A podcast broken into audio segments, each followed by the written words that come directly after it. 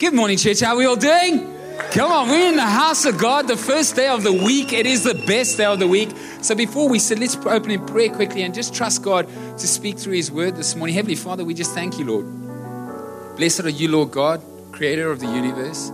Everything comes from you and for you, Father God. And today, Father God, I, I have no doubt that you want to speak into the hearts of your people, Lord. And I just pray that your word, that is the most authoritative uh, uh, uh, word that we have, Father God, would just it would take root. It would be like a seed that takes root in our heart, Father God, that starts to build strong root system, Father God, on a strong foundation of you. So I pray that you speak to us today, Lord. Silence our minds, silence our hearts, Father God, so we may align with you. In Jesus' name, all God's people said, Amen. If you believe that, high five six people and say, It's good to have you in church this morning. Six, that's right, because we are all about fitness here at this church and we're about greeting and happiness.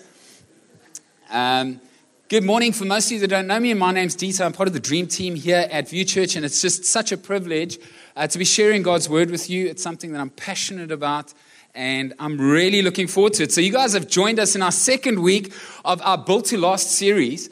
Uh, our Built to Last series covering literally four areas of our lives that we could actually build upon. And so the foundation is Jesus Christ. And we believe that there's principles through the Word of God that teaches us to build. And so over these four weeks, uh, we are going to be focusing on building a, an identity which is from God and building our strong marriages on the rock of, of Jesus Christ and our families on the rock of Jesus Christ. And today, I'm going to be talking about none other than building your finances upon the rock of Jesus Christ. And some of you went, Did I choose to come to church today? But don't worry, I believe God is going to speak to you uh, this morning. So, um, and to kick it off, Matthew 7 24 to 25 says this Anyone who listens to my teaching and follows it is like a wise person who builds their house on a solid rock.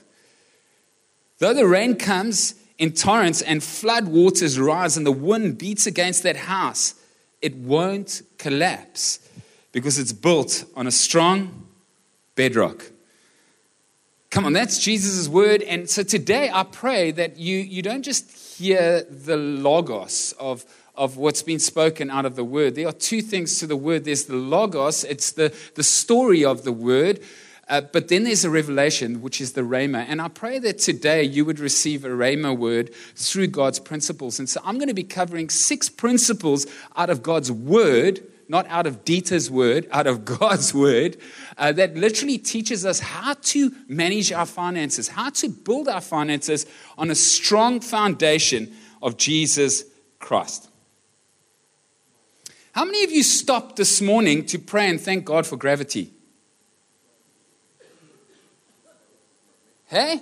How many of you literally stopped to pray and thank God for gravity? You know, um, Gravity is actually very important to us. I don't know if you've ever thought about it, but gravity is hugely important us. Without gravity, we would be in trouble. And you know, they describe a person being down to earth to be somebody that's kind of grounded or somebody that's humble. But the truth is, it's not humility, but gravity that is a natural phenomenon that pulls everything together and keeps us grounded. It's the thing that keeps all our objects on the ground, and without it, we would be in trouble. So, uh, again, I want to ask you a question. How many of you stopped to pray and thank God for gravity this morning? Thank you, Jesus, for gravity. Do you know that if gravity had to be removed for five seconds, do you know what would happen? The earth would continue to spin and we would decide to float up, like most of those pictures in NASA where you see floating around. Objects and us would start to just go up while the earth continues to spin. And a loss of gravity would also mean that the planet would stop pulling down air and water uh, uh, uh, in the Earth's atmosphere, and we'd have an apocalyptic devastation. Because as the, the, the, Earth all of a sudden has a significant loss in air pressure, immediately your inner eardrum will start to shatter you know, like when you go up on a high mountain and you feel the pressure in your ear, or you go underwater deep enough, there's a pressure, immediately your inner eardrum would start to shatter. That you know, the concrete structures would start to collapse because of the lack of oxygen. We all know about H2O, but imagine H2O, which is water without O. It means that there would be no oxygen, and so water would turn to hydrogen gas, which would immediately cause explosions among, amongst every living cell. So I want to let you know that you would be gone in one second. You wouldn't be alive to find out what happened if gravity disappeared for five seconds.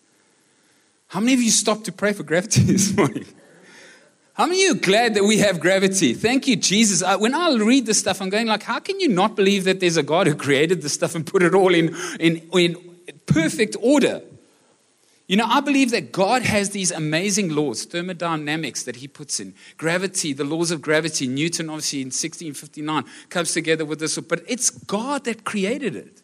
And it's perfectly put together, and it's, it falls within these perfect principles and these laws. How about that law of mobility? How many of you know if you stop moving, you would get weaker? Lie in bed long enough watching Netflix and don't move. And your body becomes weaker because actually there's a law that in mobility we get strength. If you want to get exercise, you have to grow your core strength, which takes mobility that continues to build your strength up. And we need to realize that when you start exercising, how many of you know it's not the best part? Because the start of something can sometimes be painful. But if you stick it out and you're consistent enough, you could reap the rewards of strength on the back end of mobility. It's no different for our finances. God puts principles in His Word of God, which are laws and principles of finances, that help us guide our lives to build it on the rock, which is the foundation of Jesus Christ. But just like gravity, if we don't put it into practice, we could reach devastation. And just like exercise and mobility, if we don't practice it consistently, you become weaker at what you do. And so today I want to talk about six quick principles through the Word of God that we could be practically apply in our lives. I believe many people live their lives under tension of money. It's crazy how much Jesus actually spoke about money. 15% of his ministry was actually dedicated to speaking on money. Over 2,300 verses in the Bible, and 11 of the parables out of the 39 Jesus spoke on money. Why? Because some people think you're in control of your money, but the way we live, we let our money control us. And Jesus knows that the one thing that can take your heart, he even said in Matthew 6 20, uh, 21, he says that for where your treasure lies, your heart will be too. And Jesus knows that we can allow the spirit of mammon to take control of it. You know, the Bible doesn't say in the end times you'll serve either God or Satan. It actually says you'll either serve God or. Jesus wants to have your heart. And so he wants you to get your order in place. And so today we're going to talk about God's laws of financial freedom, God's internal laws of finance. So if you, um, so let's look at the first one quickly. I'm going to jump in it just because of time's sake. So we're going to look at the law of ownership. This is the most important one you need to get first. Okay. The law of ownership, if you don't understand this, you will always struggle with finance. And so this is the most important one. The first point is remember God is your source. He's the source of everything. Do you know how many people believe their salary is their source and their savings is their security? Well, those things can be taken from you. And if something can be taken from you, it's not the source. You see, God is the source of everything.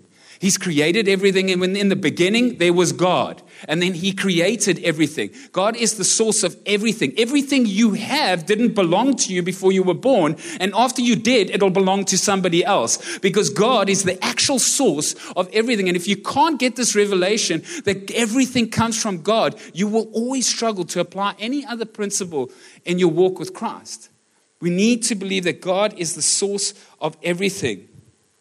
God when one door closes on your life, when you put God as the source and know that He's the source, and you catch this, you'll realize that when you put God in that space, in everything in your life, you'll know that when one door closes, another one will open in Jesus' name. You'll know that when one window closes, God will just open another window of opportunity because He's the source. Your source is not in your, your, your salary, and your security is not in your savings. It's in the Father that created everything and He's still creating things every single day.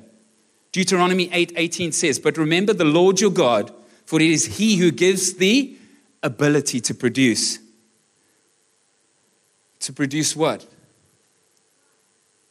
Thank you. but remember that the Lord your God, for it is he who gives you the ability to produce wealth and so confirms his covenant with which he swore to his ancestors as it is today. Like if you're going to circle something in that scripture and you've got your Bibles out, why don't you circle the word ability and produce? Because God has given you the ability to produce. Some of you feel that, oh, I'm just so bad with money. No, this word of God says that God's given you the ability to produce. You see, God wants you to be proactive in what you do because He's already equipped you to be able to do that. And it's how you apply His principles to your life that allows you to do this. Know and understand this that God wants you to be productive. He wants you to be financially productive, and there is nothing wrong with prospering so long as it's in line with God's will not your will. I remember Andre once um, preaching a sermon to our youth, and it was called Makers and Takers. And he said, You know what, in the world, you've always got two people. You've got people that are makers, and you've got people that are takers. And so he says, You know, the, the makers, they stay up all night thinking about how they can produce and improve. Do you know what takers do? They sleep calmly because they don't have, they lack the passion because they let somebody else make something so they can take something. And in every economy, there are wealth makers and wealth takers. But there always seems to be more wealth takers than makers. How do we know this? Because if it wasn't so, we wouldn't have such a debt crisis in our country. A lot of us want to take more than we literally make. And God's principles teach us that we need to realize that God has given us the ability to produce.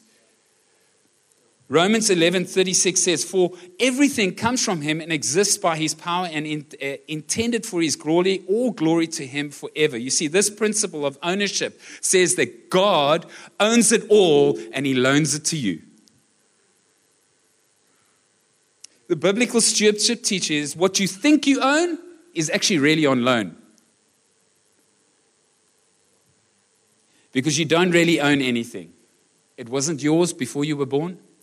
And when you're done and you're finished, which is a time for everybody, it won't be yours anymore either. But when it is, is in the 70 or 80 years, God says, steward what I provide. And that's our role, is to steward what God has given us. God wants us to never forget that He's the source of everything. This is a principle that in everything in the Bible is key. Okay, so if you figure that out, the rest of this will be easier. The second one is honor God first. If you want to have a blessed life, put God first in your life. If you want to have a blessed family, put God first in your family. If you want to have a blessed career, put God first in your career. If you want to have a blessed relationship, put God first in your relationships. If you want to have a blessed time, put God first in your time. If you want to have a blessed business, put God first in your business. And if you want to have a blessed finance, put God first in your finance. You see, this is called the principle of tithing. The principle of tithing is the, the principle of firsts. It's putting God first. You see, the next four scriptures I'm going to quickly read out to you will offer you the promise of tithing, it'll offer you the purpose of tithing, the place of tithing, and the day in which we are meant to tithe. So let's go through it quickly. Proverbs 3 9 to 10 says, Honor the Lord your God by giving him all your leftovers and any junk you don't want anymore.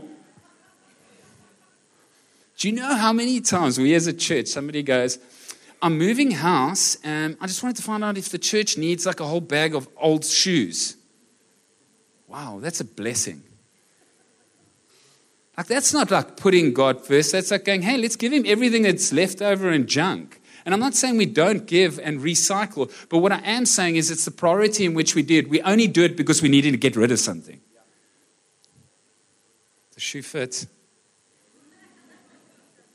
Proverbs 3 9 to 10 says, Honor the Lord with your wealth and the first fruits of all your produce. Then your barns will be filled with plenty and your vats will be bursting with wine. This is the promise of God. I want to let you know a promise from God is not an obligation on you to fulfill, it's always the obligation on Him, and He wants to fulfill that. And some of us forget that and we try and achieve the promise of God. No, the promise of God comes from God. But when we put Him first in everything we do, God blesses the rest. That's what the scripture is saying.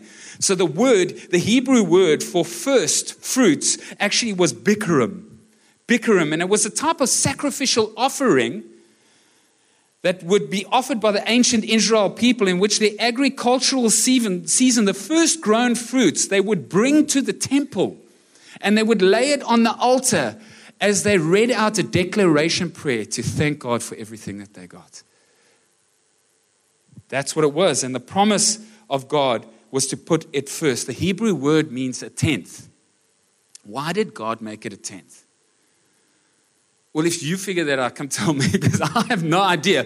But it doesn't really matter to me because if God said to me, Dieter, I want you to give 60, I want you to give 10, I want you to give 30, it's, this principle still applies. It's not about the amount, it's about the priority in which we give God. It's about bringing to Him what is His first. And you see, that's what reason God wants to put that there is so that we can see our heart. Our heart. God doesn't want your amount of money, He wants your heart. God doesn't need your money, He wants your heart. For where your treasure lies, your heart will be too. And so let's go into the purpose of tithing. Deuteronomy 14 23 says, The purpose of tithing is to teach you to always put God first in your lives. When I decide to bring back to God what is His already, it does three things in my life it has a past, a present, and a future application. You know what it does? It says, God, I'm grateful for the past and what you've done. God, I put you first in everything I do today. And God, I trust you for the future. God, I recognize you are the source of everything. You are the most important person in my life, and I trust you, and I know you're going to take care of me. That's faith. Where's the place of tithing? Malachi 3:10 says, "Bring the full tithes into the storehouse, that there may be food in Come on, let's read that together. That there may be food in. The church is God's house. It belongs to, it, it is his mechanism for the gospel. It is his hope for the world. Through Jesus Christ, the hope of the world, the way he gets it out is through the church. But it says, In my house, and thereby put me to the test, says the Lord of hosts. Now, you know how many times this scripture gets read out of context in prosperity gospel? I'm like, come on, I don't. If you will not open the windows of heaven and pour out your blessings until there is no more. You see, what is tithing? Tithing is about bringing to the house of God.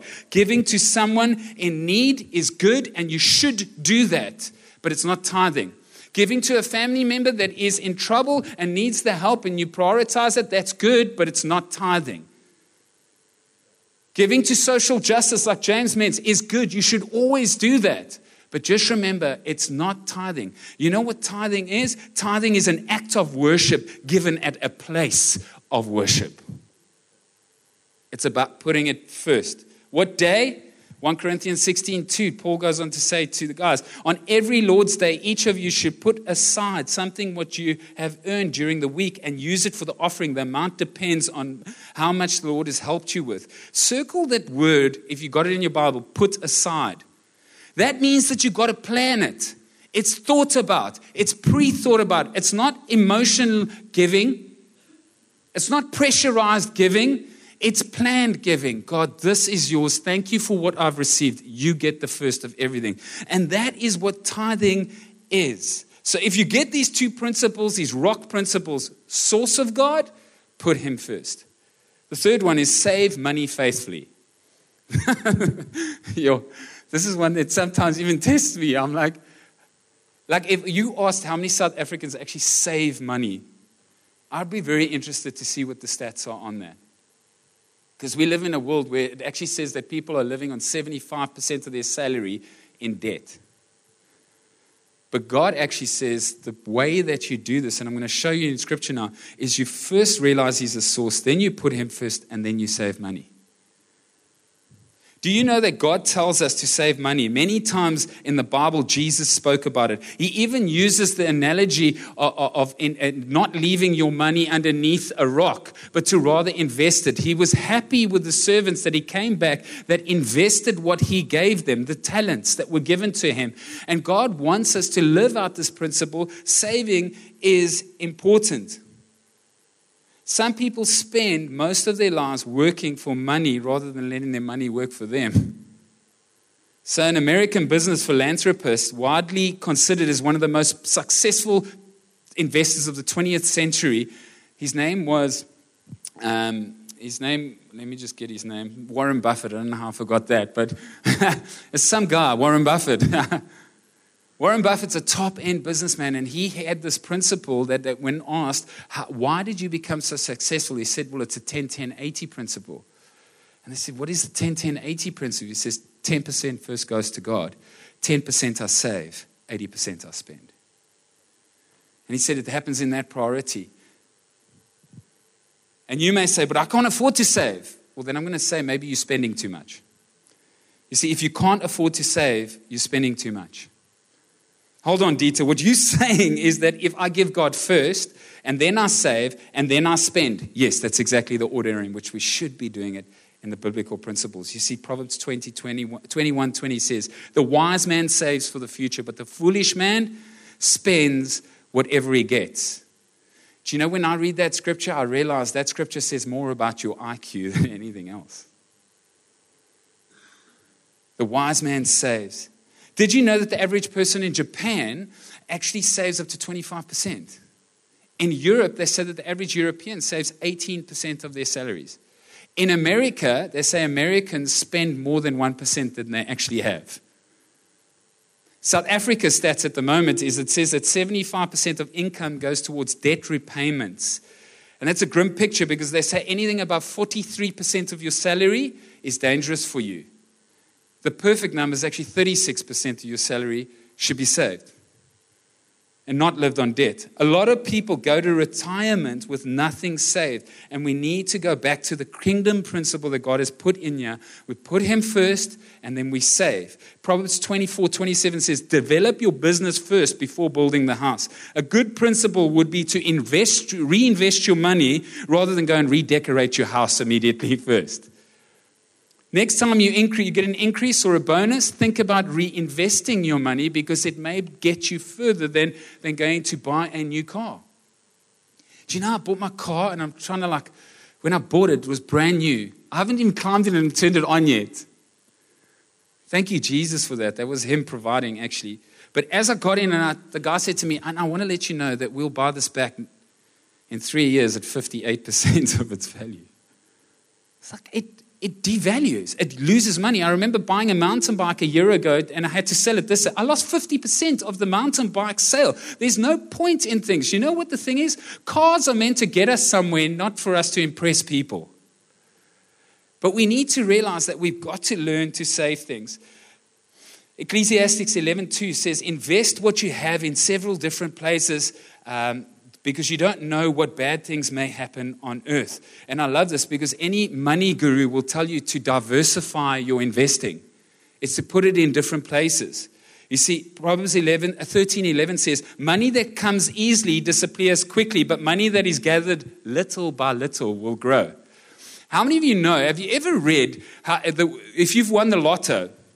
When I was like going through this, I was like, how many of you have been like, Lord, if I could just have the lotto, all my money problems would go tomorrow. How many of you have dreamed about if I won the lotto, what I would do with it? Hey? I'd give to the church first. I'd buy that house. Nobody in my family would not have a house. Hey? I'm the only one, eh? Do you know that they say that uh, research shows that most people that win the lotto lose it within a number of years? And they end up worse off. Why? Because it's not about how much you get, it's about the consistency in what you use. The Bible says when you let it grow little by little. You don't have to wait until you've got money to start. You can start with the little you've got now. And what God will bless what you, you invest in the right way. It says that He takes what is little and He'll grow it. but it's being consistent in the way that we do that. The uh, fourth principle is track your spending. Know where your finance is going.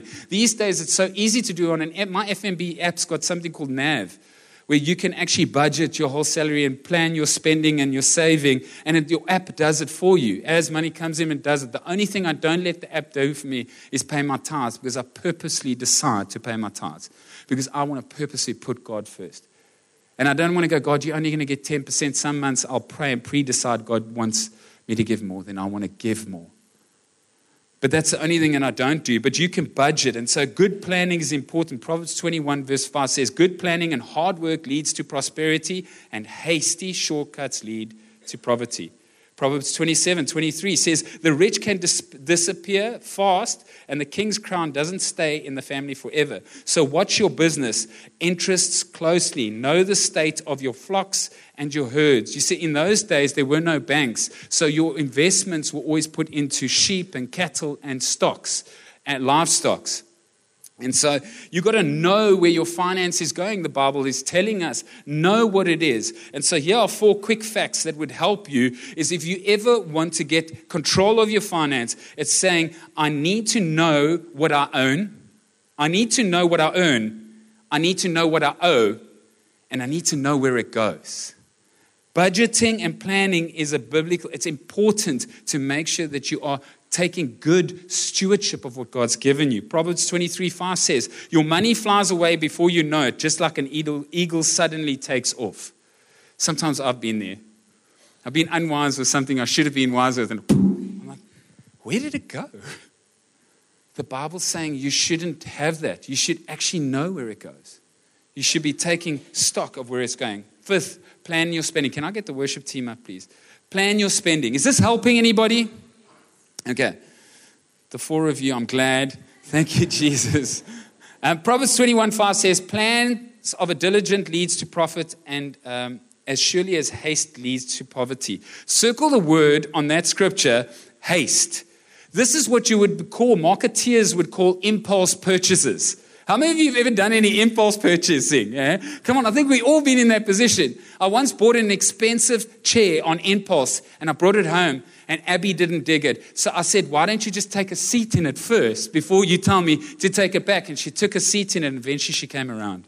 Ah. No, but seriously, I was in London once and I was in Heathrow and I needed a book to read. And so, on an impulse purchase, I bought an impulse purchase about a book which was about how to stop impulse purchasing. I was in retail at the time and I, wanted to understand the concept and the mindset of impulse. But I thought, well, what's the irony in that? Buy a book that about stopping impulse purchasing by buying it under impulse. We've all been there. You can't go to Woolworths these days without your kids, and you have to start praying, Lord, please, the budget is really not big enough. Woolworths are so clever with those little chuckles at that. That. So, what do you got to do to get it under control? Rick Warren says this. He says you've got to nip it in the budget. How do you get into a good habit? You nip it in the budget. You're seeing that you, you plan what you're about to spend. You see, it says you've got to live on a budget. So Proverbs 21 20 says, The wise have wealth and luxury, but the fool spends whatever he gets. You've got to stop your impulse purchasing. You've got to plan it. Proverbs 21 5 says, Good planning and hard work leads to prosperity, but hasty shortcuts lead to poverty. The other thing you've got to do is you've got to plan your repayment if you've got debt. Romans 13 8, this is a stinger for me when I read it said, Let no debt remain outstanding except the continued debt to love one another, for whoever loves others will be filled with the law. Sometimes you may have debt, but do you have a plan to get out of that debt, or are you just living from month to month? You got a plan. You got to think of it in advance. Not go to Spur immediately as money goes into your salary. Nobody in Melkbos goes to Spur. We all go to the heart, right? And then last is have you made a will? Have you, how many of you made a will? I went to a lawyer because we're dealing with something I needed to speak to an attorney about this week. And they said, Hey, I want to let you know September month is will month. We give all your kids wills. That's great. I don't know what they're leaving behind yet. but, the, but I love the picture of a will because a will means I'm going to tell my money where to go. I'm not going to let my money tell me where to go. And sometimes Stephen Covey even says when you start with the end in mind, you can work backwards from there and know where to start today. And so get a will. The last point is this enjoy what you have. Learn to enjoy what you have. If you're only going to be happy when you get more, you're never going to be happy. Oh, here's a thought How much money does it take to make a person happy? Just a little bit more. Just a little bit more. You know, I've got friends that work offshore and they, they, they, they, they need to work offshore and they're like uh, riggers. And, but, but when he started this job, he was making good money. He said, I'm only going to do this to set my family up and then we're going to be sailors. And then he came home and he went back. And he came home today, 12 years later, he's still doing it. I'm going, when are you going to stop? You've bought three houses, you've bought the cars. You've he says, just a little bit more. How many of us live with just a little bit more? Then I'll be happy. I want to let you know your ice cream's going to melt while you're counting the speckles on the next person's ice cream. God wants you to enjoy what He's given you. Be content. It's a principle in the Bible. Be content with what God's given you. My son, we went to buy that ice cream in Melkbos the other day. And the first thing is that, you know, that little blue shop? And as we bought the ice cream, the funny thing is they always pick each different creator because that lady's so cool and she does different sprinkles and chuckles and astros and whatever. But now the one has, has got theirs, and then they look, oh, I should have gone for the Jelly Tots too. How many times in life do we do that? We're always looking at what somebody else has got instead of being content with what we've got. Ecclesiastes 5:19 says, Whoever also, whenever God gives people wealth and riches, He enables them to enjoy it. What you have, God's enabled you to enjoy it. Are you enjoying it? or you wanting to get to the next fix, to accept their place in the world and find pleasure in their hard work. All of this is a gift from God. Happiness, contentment and happiness are two different things. You see, contentment is on the inside. You know, happiness is determined by the response to what you have, not in what you have. So some of us need to realize I'm only going to be happy when I have this thing. No, it's the response, the contentment when I go, I'm so grateful for what I have. You'll have a change in the way that you approach that. So, in conclusion, I want to just paint a quick picture. Recognize that your source is from God. Put God first. Save then. And getting to a plan of starting to save. Be faithful in your tithing. Plan what you do enjoy what you have. Can we just stand quickly as we as we worship? We're going to go into a quick tag on worship. But I want us just to have that on our minds. You see, Luke 16 11 says, And if you are untrustworthy with what, sorry, if you are untrusty about worldly wealth, who will entrust you with the riches of heaven? We've got to be faithful with what we have. So let's just trust God as we just, could ask us just to bow our heads for a moment. Just silence ourselves and maybe just, if you want to stand surrendered with your arms up or your hands out and ask God just to, to speak to you in this moment, I want to come back to the scripture and I want to read it because it may mean something different to you now that we've gone through this, this message. Matthew 7 24 says, Anyone who listens to my teaching and follows it is like a wise person who builds a house on a solid rock. Though the rains come and the torrents and the flood waters rise and the winds beat against that house, it won't collapse because it's been built on something strong. It's been built on God's perfect foundation of Jesus Christ. He has a will for you, He has a purpose for you. And we need to align in our time, our talent, and our treasure and we need to ask God, even over this next few weeks, as we focus on built to last, next week we're talking about families and marriages. Trust Him through this next few weeks.